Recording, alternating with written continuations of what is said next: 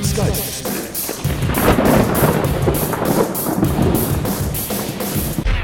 Hallo, grüß Gott, moin moin, wie auch immer und herzlich willkommen zur 111. Ausgabe von Dübels Geistesblitz. Ausnahmsweise spielt mein MP3-Player mal wieder nicht nur Podcasts, sondern Musik. Grund dafür ist das neue Album von Farin Urlaub mit seinem Racing-Team. Ähm, es kommt bei mir nicht ganz so häufig vor, dass der Kauf einer Musik-CD Pflicht ist, aber äh, beim Kollegen Urlaub mache ich da gern mal eine Ausnahme. Für Farin Urlaub-Fans schaut's derzeitig im TV auch sehr gut aus. Überall läuft das Video der aktuellen Auskopplung nicht im Griff, es gibt Interviews und und und. Und äh, unter anderem natürlich auch beim Musiksender MTV, der letzte Woche auch durch eine Schlagzeile auf sich aufmerksam gemacht hat. Und zwar ging es dabei um. Nee, Moment, da muss ich jetzt ein bisschen ausholen. Machen wir doch mal einen kleinen Rückblick auf die Geschichte von MTV. 1.8.1981. Der Musiksender MTV geht an den Start. 24 Stunden Musikvideos rund um die Uhr. Der erste Clip ist Video Kills the Radio Star. 1984. Einführung des MTV Video Music Awards neben dem Grammy eine der begehrtesten Musikauszeichnungen. Der Musiksender blüht und gedeiht. Während zu Anfang mangels sendbarer Musikvideos oftmals wilde Konzertmitschnitte über den Äther gingen, entwickelt sich langsam eine Videoclip-Kultur. Nun ein etwas größerer Sprung. 1992. Das erste offizielle MTV Unplugged Konzert findet ohne E-Gitarre und Keyboards eben unplugged mit Eric Clapton statt. Ein hervorragendes neues Konzept für den Musiksender.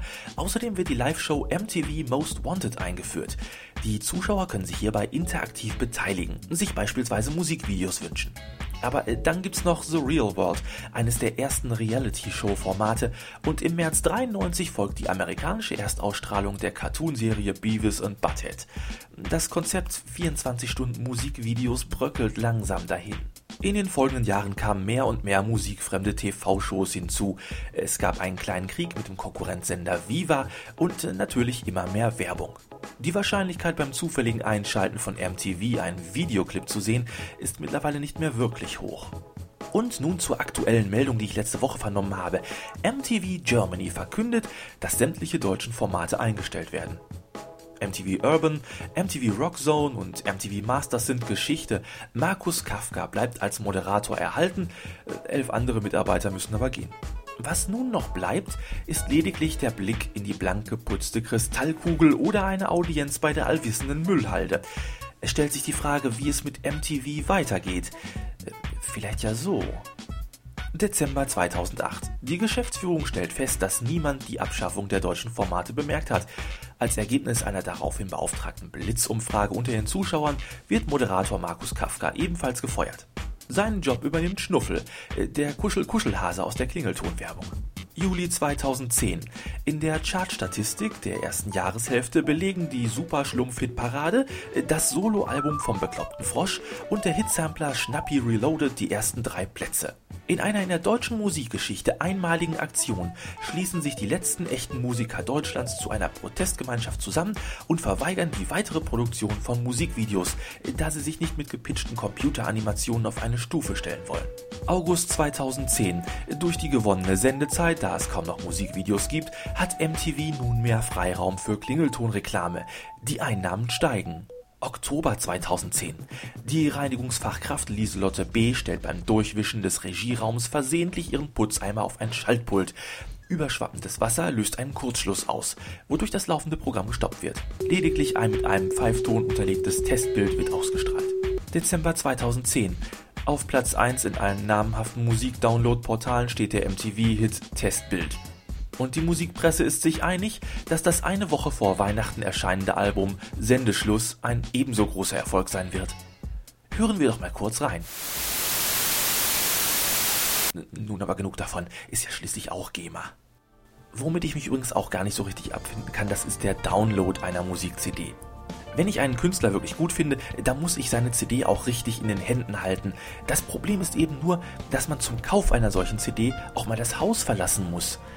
Also auf zum CD-Shop. Ja, prima. Genauso habe ich mir das jetzt vorgestellt. Sämtliche Parkplätze sind dicht. Verdammt, naja, ich bin es ja selbst schuld. Wieso fahre ich auch am Freitag vor dem Feiertagswochenende ins Einkaufszentrum, wo die meisten Leute ihren Großeinkauf erledigen? Mein Gott, da muss doch irgendwo noch was frei sein. Ah, ah da vorne.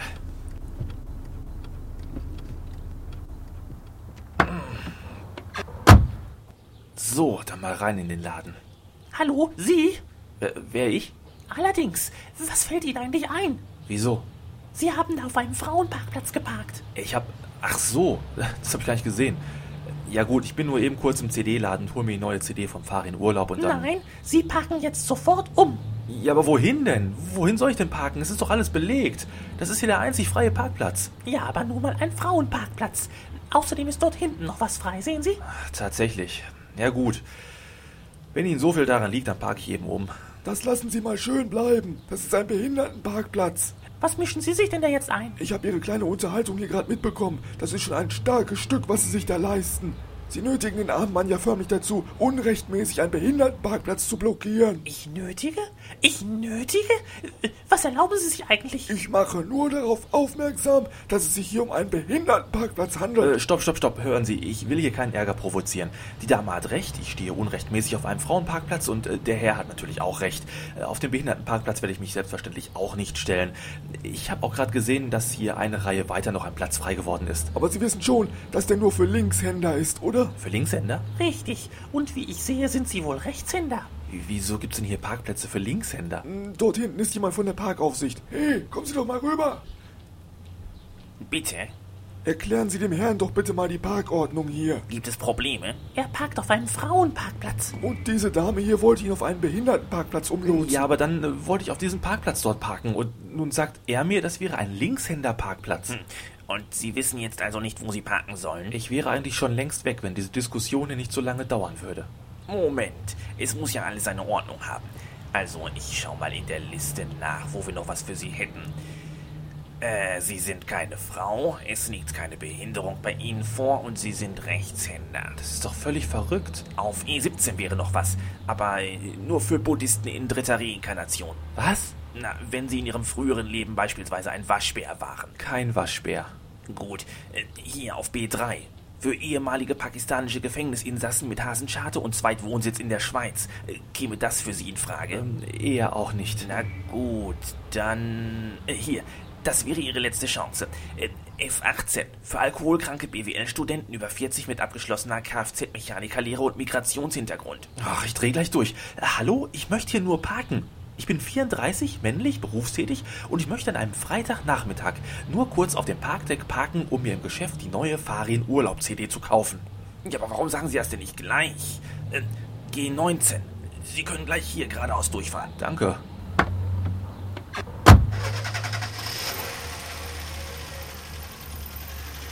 Der arme Kerl. Gott, wenn ich das gewusst hätte, dann hätte ich ihn doch nicht so angebögt. Och, machen Sie sich da mal keine Vorwürfe. Dafür haben wir doch unsere Parkordnung, damit solche bedauernswerten Menschen entlastet werden. Berufstätig ist er. Stellen Sie sich das mal vor.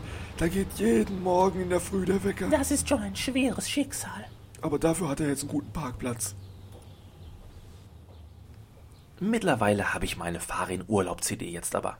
Nur bisher habe ich noch keine Zeit gefunden, sie mir anzuhören. Äh, wisst ihr was? Wenn ihr noch ein bisschen Zeit habt, dann äh, hören wir uns die CD doch einfach jetzt mal gemeinsam an. Ich leg die einfach mal rein. Ist zwar auch GEMA und ich krieg wahrscheinlich tierischen Ärger, wenn die dahinter kommen, dass ich sowas hier spiele, aber ist mir jetzt auch egal. Wir reden hier immerhin über Farin Urlaub, ja? Ein begnadeter Musiker. Hallo, lieber Markus, hier ist der Jens. Moment, das ist aber nicht Farin Urlaub. 111 Folgen Dübels Geistesblitz.